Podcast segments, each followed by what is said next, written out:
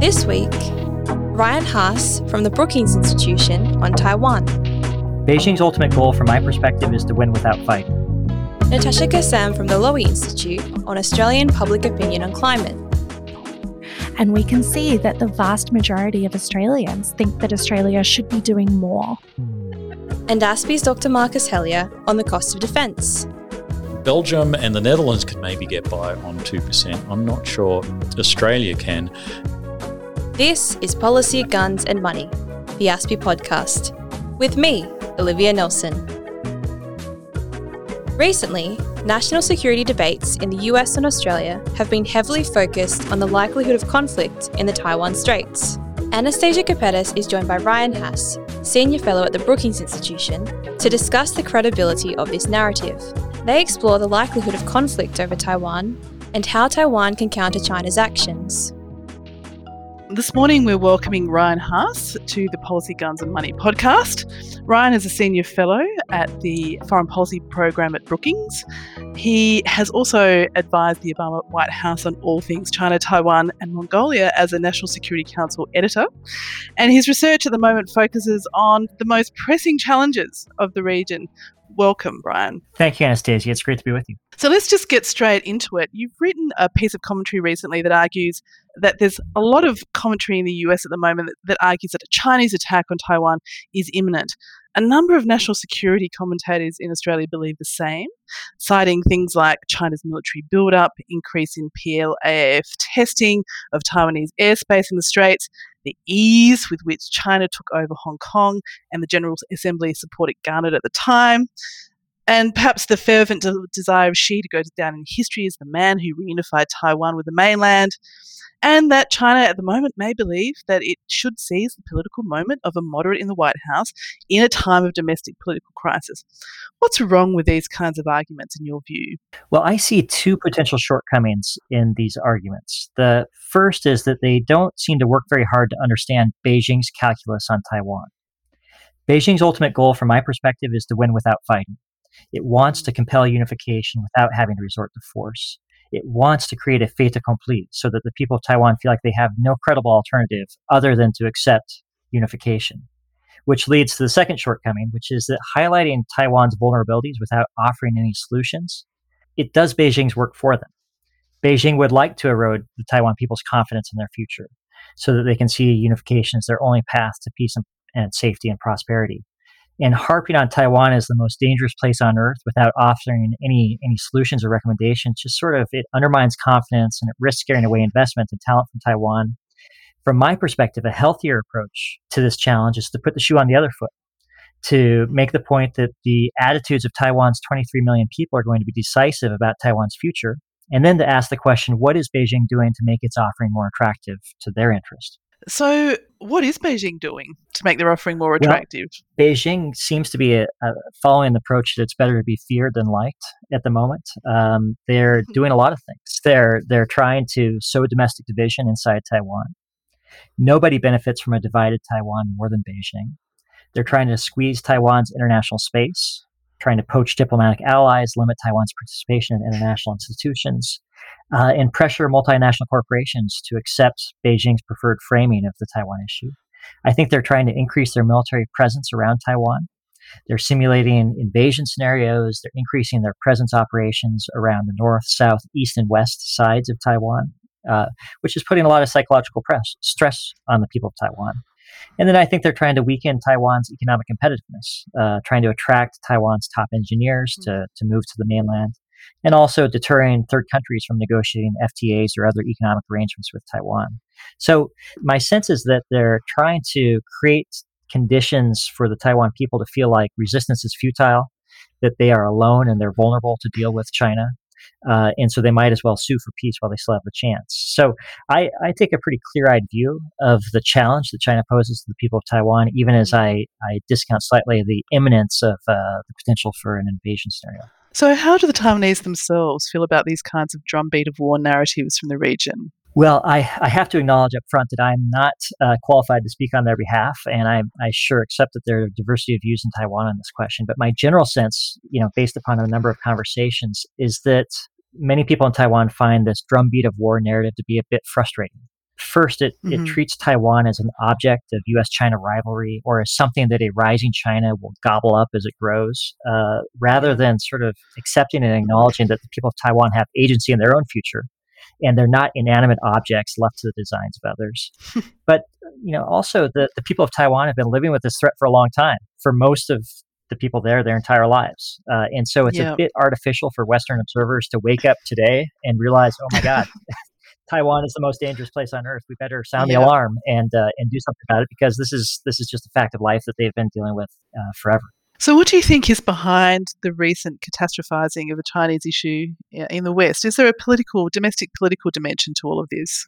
Well, I mean, first of all, uh, that's a great word, catastrophizing. Uh, I love it. But I, am not sure there's one single explanation for the recent bout of anxiety. Um, I think that there are a few things that may be happening simultaneously. One, uh, China's actions certainly deserve increased scrutiny. You know, from Hong Kong to Xinjiang, from the South China Sea to suppression of dissent at home, the China India border. I mean, there are enough data points to draw a trend line here about China acting more aggressively and being more risk tolerant in its approach uh, to pursuing its ambitions. And I think that, that China's growing capabilities also have been more visible and more felt in Taiwan than they were previously. Uh, part of this is mm-hmm. just a mm-hmm. function of the fact that, that China has significantly more military capabilities than it did before.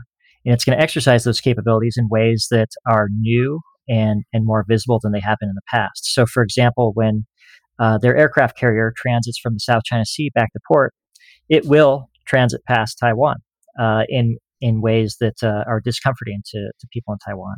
But China also has more economic and diplomatic clout than it did before to put in service mm-hmm. of its objectives of trying to isolate Taiwan. And then lastly, I mean, I would just suggest that in a crowded marketplace of ideas about China's future trajectory, big, mm. bold, scary arguments uh, do a pretty good job of attracting attention. Deeply researched, nuanced, historically grounded analyses, maybe a little, little bit less so. So yeah, yeah, yeah. So one variable that I would suggest has not contributed to the catastrophizing of the Taiwan issue is Tsai Ing-wen. Uh, President Tsai pledged at the outset yeah. of her presidency that she would be stable, steady, and predictable. And from my perspective, I think she's stuck to her word. She's achieved that. Yeah. I think she's been a, a very stable, steadying presence. So you've outlined, you know, the quite the huge range of kind of grey zone actions that China's undertaking against Taiwan at the moment what are the limits for China here? I mean, what do you, what do you think the most logical next steps are for, for China? You know, more of the same, more economic co- coercion, uh, more side disinformation ops, some kind of kinetic action against something like Taiping Island? Well, I, I can't rule out any scenario, uh, and that's part of what is so disconcerting about talking about Taiwan issues. Mm. But from my perspective, uh, I think that many people in Beijing continue to believe that they have the capabilities to deter Taiwan from declaring independence or permanently separating from the mainland, which is their immediate objective. And that over time they have the tools uh, and the growing asymmetry uh, in power that will comp- allow them to compel Taiwan ultimately to accept that unification is their only path to peace and prosperity. So, in my conversations with Chinese counterparts, I don't detect a ton of, uh, of immediate anxiety, alarm, or panic uh, I think that we'll likely see more of the same, more efforts to create fissures within Taiwan society, more efforts to squeeze Taiwan's international space. Uh, as China gains, you know, greater naval and air capabilities, I think that that will be felt uh, around Taiwan. And then I think that there will be a, you know, a continuing effort to try to lure away and pull away as much talent and know-how from Taiwan to the mainland as Beijing can uh, in a way of sort of hollowing out uh, Taiwan's economic competitiveness and making them feel like they are alone and isolated, and it's just Beijing and Taipei, and they're going to have to figure it out on their own. And so that's the challenge that we are all up against, and and I think that that we need to rise to that challenge. So, how do we do that? For example, um, President Biden's recently elevated the Quad to a head of state summit. Um, what might be an appropriate role for the Quad to take here? Well, I, I would like to see the Quad do more to embed Taiwan in its regional projects. Uh, there are a lot of areas where Taiwan has a lot to offer to the region, whether it's on supply chain security, um, cybersecurity, countering disinformation, climate resilience, uh, democratic resilience. Taiwan should be at the table for these conversations. It should be contributing uh, to to those regional discussions. I also think that there may be scope for other members of the Quad to sort of look at the bookshelf of what uh, the United States and Taiwan have done and pull off the bookshelf to see what may, might apply to them. And I'm just as one example. After COVID 19 broke out, uh, there was a MOU that was signed uh, between the Department of Health and Human Services in the United States and their counterpart, the Taiwan Ministry of Health. Something like that may uh, be applicable uh, in, in other settings as well. And also, you know, just as a, a idea, uh, why not have all four Quad members negotiate trade or investment agreements with Taiwan in parallel? Mm-hmm. That would, uh, I think, negate uh, a little bit of Beijing's efforts to try to isolate and intimidate countries from from going down that path. Does the Quad need to do better about coordinating its public messaging about Taiwan to the region? Well, I think that the more that the Quad leaders can sort of pick up where the G7 foreign ministers left off and carry that forward. You know, it's notable that the, the leaders of the United States and Japan, when they met bilaterally, referenced Taiwan for the first time in over 50 years in a joint leaders communique. It's notable that the United States and South Korean leader uh, referenced Taiwan. All these things matter because they demonstrate that Taiwan is not alone, they're not isolated, and that uh, what happens in Taiwan has regional and global impact. Thanks, Ryan. Um, I think uh, we've reached the end of our time together this morning, but thank you so much for explaining your thoughts about Taiwan uh, and where do we go from here? Thank you, Anastasia. Natasha Kassam is Director of Public Opinion and Foreign Policy at the Lowy Institute.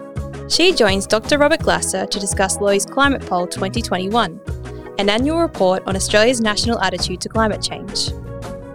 Thanks very much for joining me, Natasha, here today to talk about this very important uh, Lowy poll on support in Australia or opinions in Australia on climate change.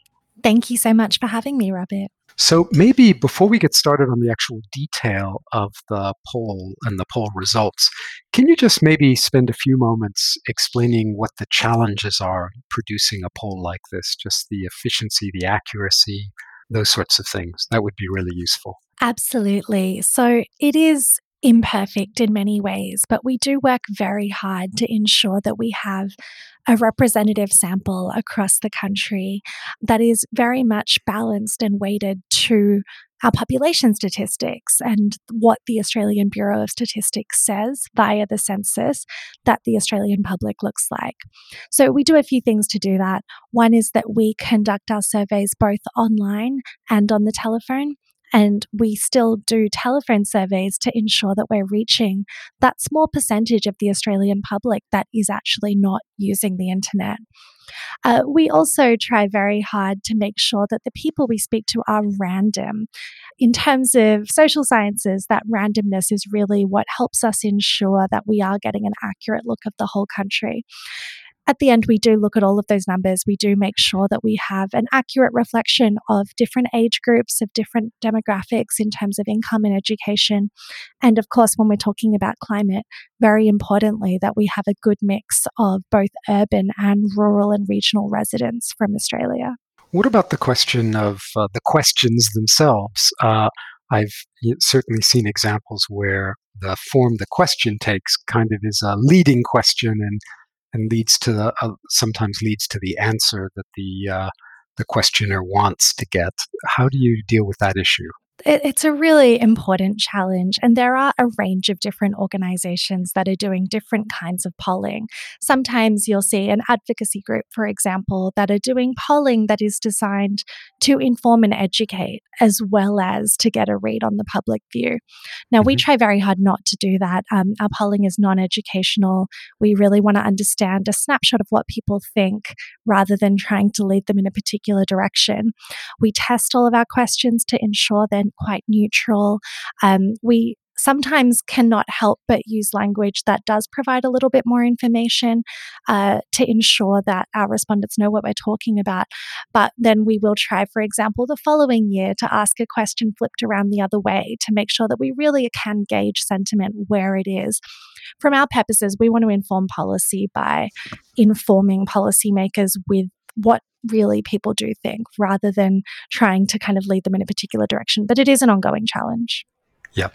Okay, well, let's get into the substance of the report. And I just want to highlight for our listeners how the timing, the importance of the timing of this report.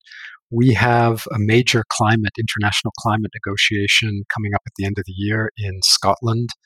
We have a new administration in the US, the Biden administration, which has committed to net zero greenhouse gas emissions by 2050, a huge change on over uh, relative to his predecessor, President Trump. We have major allies doing the same, strengthening their commitments to reduce greenhouse gases. We have allies talking about the European Parliament, for example, talking about levying a, a, essentially a carbon levy on imports from countries with weaker emission reduction strategies. And we have our own Prime Minister Scott Morrison talking about his desire to achieve net zero 2050. And we'll see as Australia develops its uh, revised contribution to the climate negotiations, we'll see whether that's reflected in the new commitment Australia makes. So, really momentous uh, year for uh, on the climate issue. What does your survey show about Australian attitudes about these issues? Well, I think first and foremost, Robert, it shows that these momentous changes around the world are not lost on the Australian public. They are engaged, they are aware, and we can see that the vast majority of Australians think that Australia should be doing more six in 10 Australians say we're doing too little to combat climate change. To be clear, they think that larger countries should be doing even more than us. We can see that Australians are disappointed in the responses of China, India, and the United States. But there is still an overwhelming majority of Australians that say, the benefits of taking further action on climate change outweigh the costs. An overwhelming majority that say that we should be setting a net zero emissions target for 2050. And in terms of what you just mentioned, I think it's really interesting to note ahead of that summit in Glasgow, 70% of Australians say that Australia should join other countries, such as the United Kingdom and the United States, to increase its commitments. It's only you know less than a third that say we should continue with our current policies as they stand i think there's generally according to the, the survey which been, has been conducted over many years now there's generally been, been growing interest, but there have been a few ebbs and flows in the support or changes uh, year to year. How easily are you able to map those to events that are happening uh, globally, regionally, or nationally here in Australia? Black Summer, for example, or COVID. Yeah, this is a really interesting question. We actually, until last year, saw a fairly consistent trend in terms of views on the climate. Back in 2006, in the early days of the Lowy Institute poll, we had the highest level of support for action on climate that we've ever seen in Australia. At that time, we had a momentous election, Kevin 07. We had the um, Al Gore inconvenient truth moment. All of that was happening. And I think there was a really high level of concern in the public that went downhill over the course of the next seven years. Uh, part of that, hmm. I think, was because the government was actually doing things and talking about introducing emissions trading schemes, I think there was a sense in the Australian public that this was an area of active policymaking. Of course, we shouldn't underestimate the fact that in those years also Australia's long running drought broke, and perhaps there was less concern in the community for that reason. But hmm. from I have just just to interrupt you a second. I have seen a lot of studies that have shown that support, public support for climate action and awareness of climate change as an issue is very much linked to particularly natural disasters uh, that are in the news, the extent to which they're in the news. So yeah, I think that's your your view is borne out by a lot of analysis as well. I think that's right. And it's very understandable when you think about greenhouse gases in the air that you can't see. I think that is hard for a lot of people to really respond to in a really urgent and critical way, unlike a flood or a bushfire or a drought. But so in 2013, you see the sentiment really turn around and it's been on essentially an upwards trajectory since then. Of course, that is the time where Australia repealed its price on carbon and we've had coalition governments since then and perhaps that is a reason that there's been that increasing concern. Now, there is one dip, and that is in 2020, where concern about climate went backwards by a few points. This is very surprising to a lot of people uh, because, of course, Australia had its catastrophic summer of bushfires, and our polling is always done in March every year. And so came quite soon after that horrific experience. But of course, by March 2020, Australians were living in the uncertainty of COVID 19 and wondering what the pandemic would bring. And so we can see that just last year, the concern around the pandemic overshadowed Australians' concern about climate change. Hmm. It's really interesting. It, it uh, so there are links to what's happening, and of course, that's where perceptions come from. I guess public opinion is formed that way.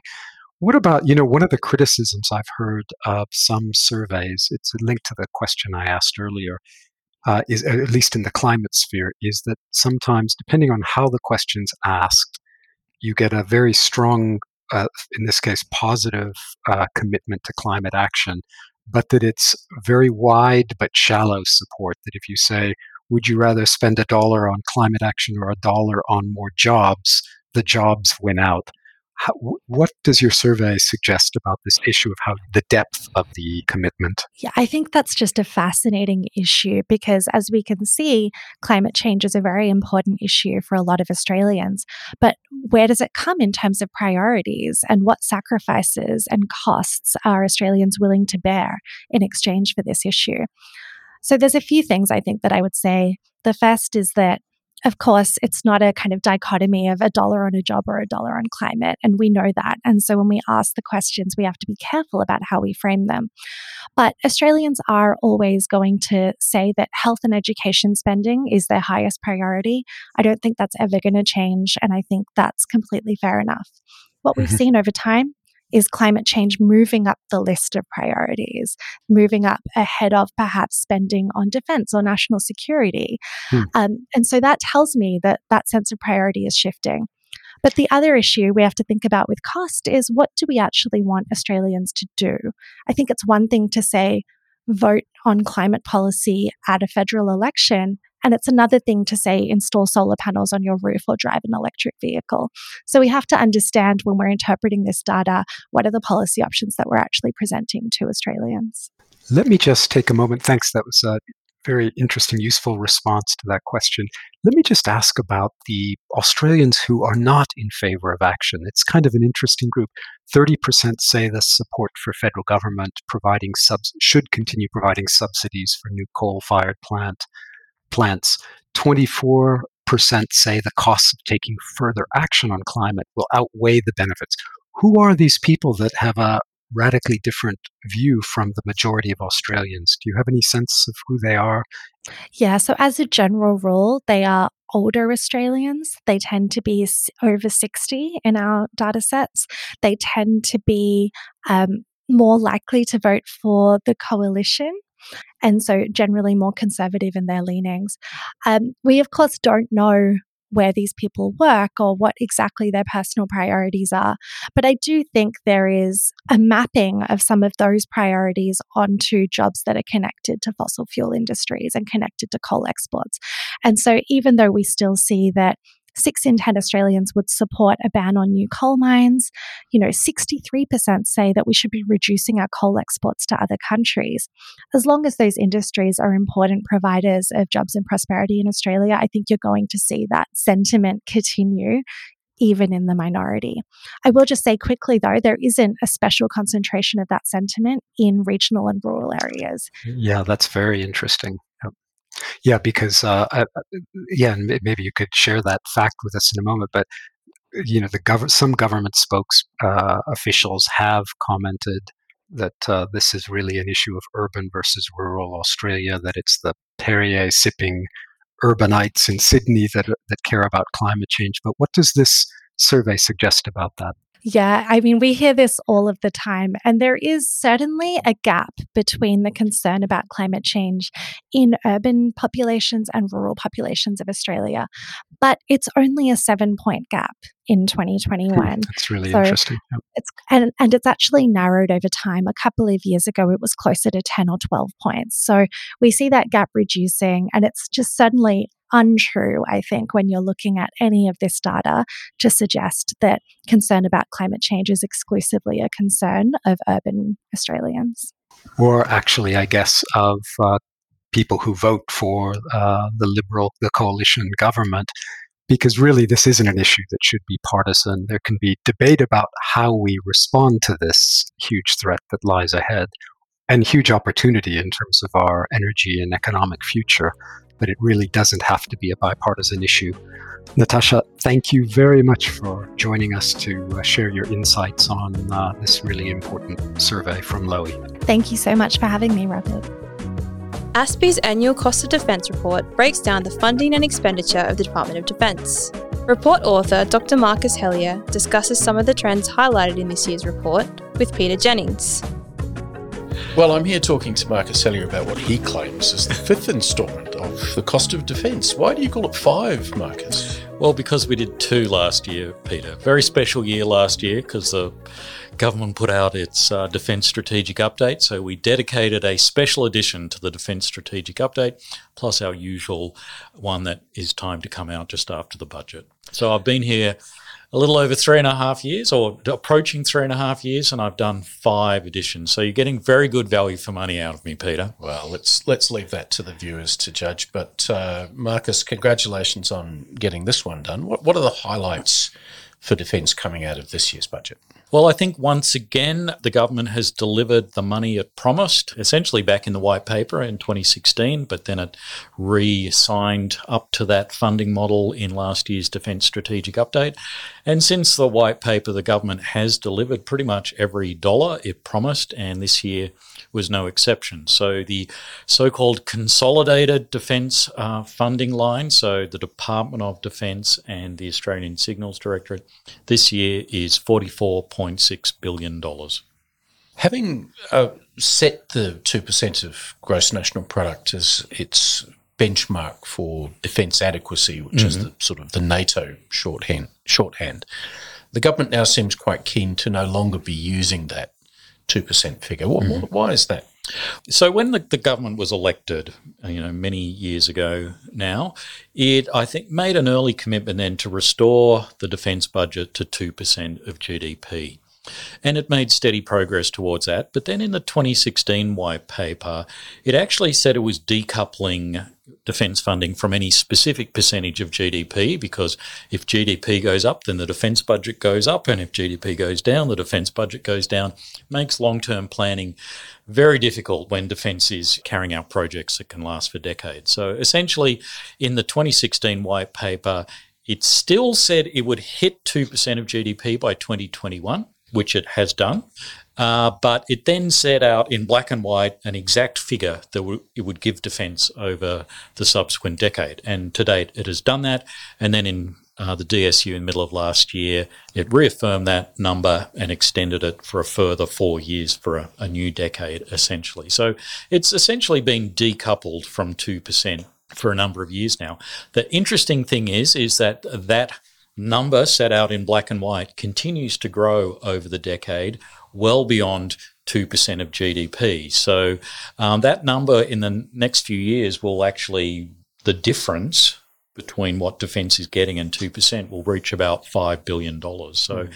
if a future government did come along and say, well, uh, actually, we think 2% is enough, defence will take a significant budget hit. Of course, uh, strategic developments over that period of time, and, and frankly, a little before the 2016 white paper as well, are making the region more risky, uh, uh, more competitive in terms of military capabilities. Is is two percent or something like it adequate in your view for Australia's defence needs these days? Well, there's a bit of a Dorothy Dixer, isn't isn't it, Peter? Well, I know your views on that, and I think we broadly are aligned in our views there. And that two percent, I don't think, is enough. Uh, two percent may work if you're a member of NATO. If you're Belgium, you know you're uh, allied with six or seven of the largest, ten largest GDPs in the world, uh, including the US, and you know you are surrounded by very uh, wealthy and powerful states, and the only sort of real threat is Russia, which is actually not even in the top 10.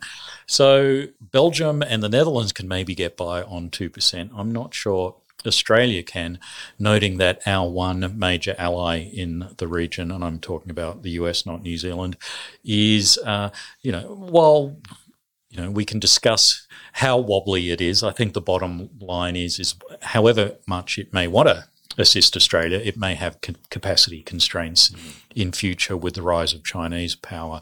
So I think 2%, we have gotten off very lightly, I think, over the last 70 years spending what we have on defence, we've uh, enjoyed unprecedented sort of levels of peace and prosperity for not much money.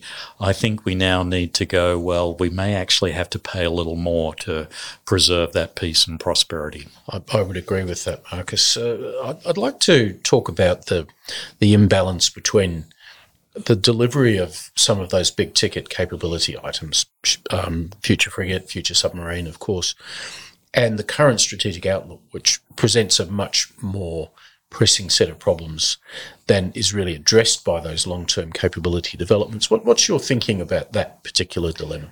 Well, I think uh, you and I and many other people sort of had that same impression when the, the Defence Strategic Update came out. There are a number of very striking judgments. I think it's a key document that for the first time in a long time, we're calling a spade a spade.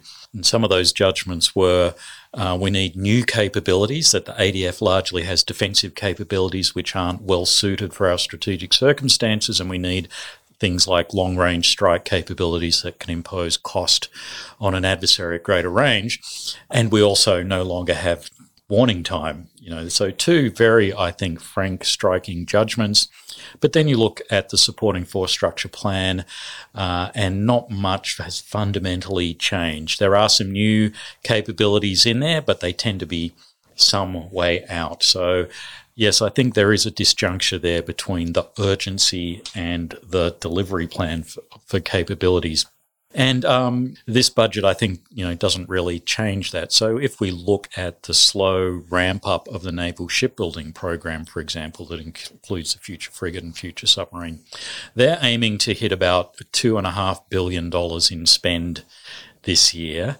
The frigate is still a year and a half away from construction. The submarine is still maybe three to four years away from construction. So that annual spend has still got a long way to go, potentially to well over $4 billion a year.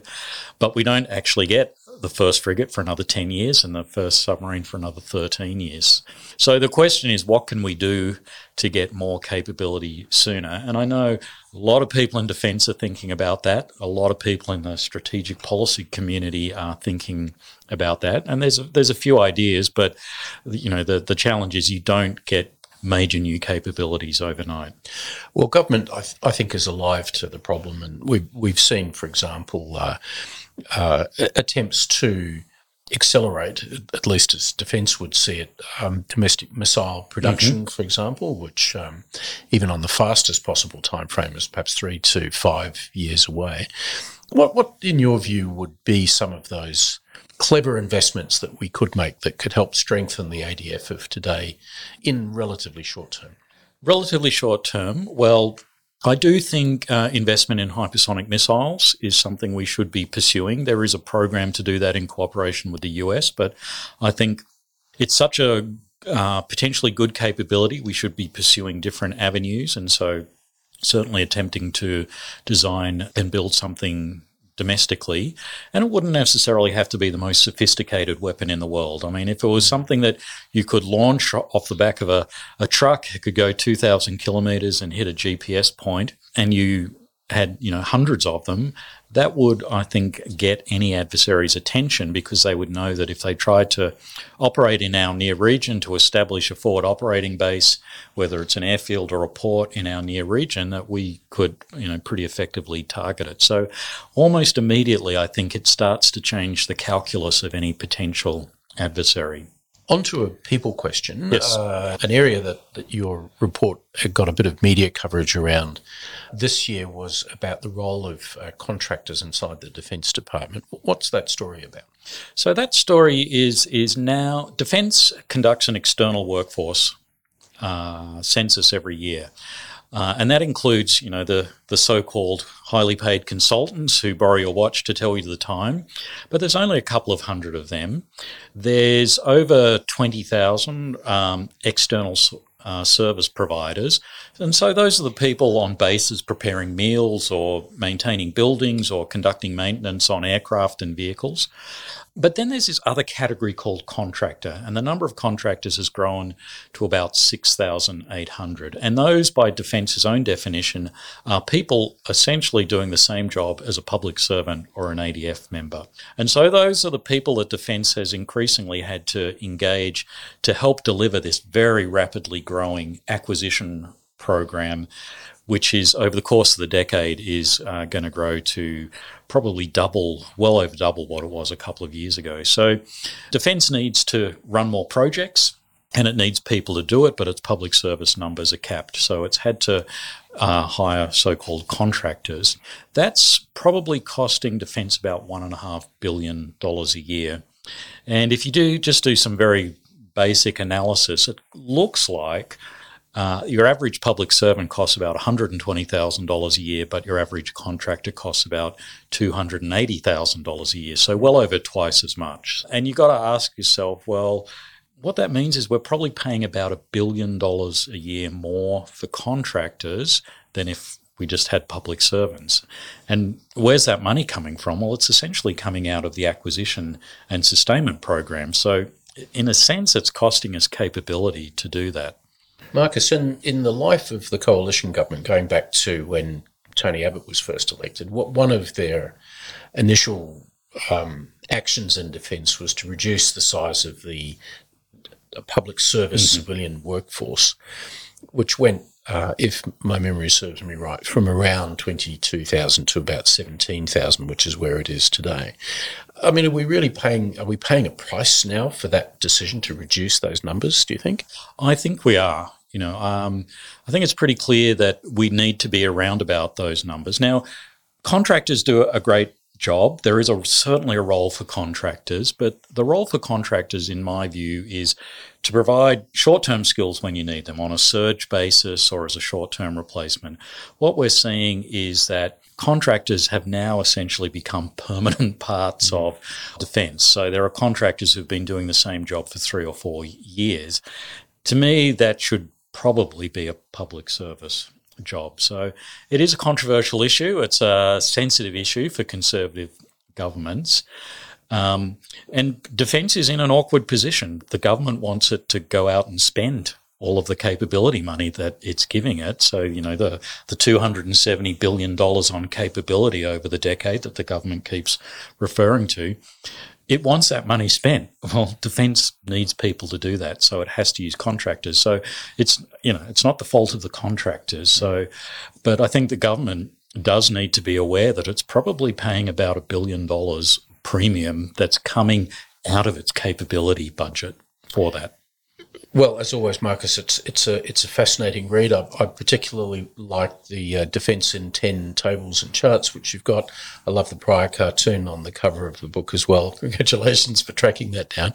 Uh, tell me, Marcus, what's on your research agenda for the remainder of the year? Well, I think there's always more to be said about submarines. So, as you know, the, the government is it's a bit coy at the moment, but it does seem that it is looking at, if not an option to replace Plan A, so the attack class submarine, it's looking at Plan Bs or other things it could be doing at the same time. So, I think that's worthy of consideration.